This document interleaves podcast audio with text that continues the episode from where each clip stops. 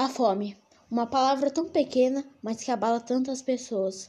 E não precisa ir tão longe para ver alguém com fome.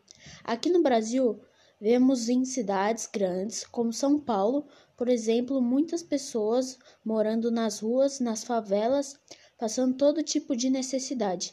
Também no Nordeste, aí a fome é grande. Temos a Venezuela, que pessoas não tendo nada para comer e fugindo para o Brasil em busca de comida. Há cerca de 30 anos a Etiópia foi tomada por uma fome generalizada, isso quer dizer que não tem nada para comer. Chegaram até a comer a terra. Entre quatro pessoas, três passam fome na região da África.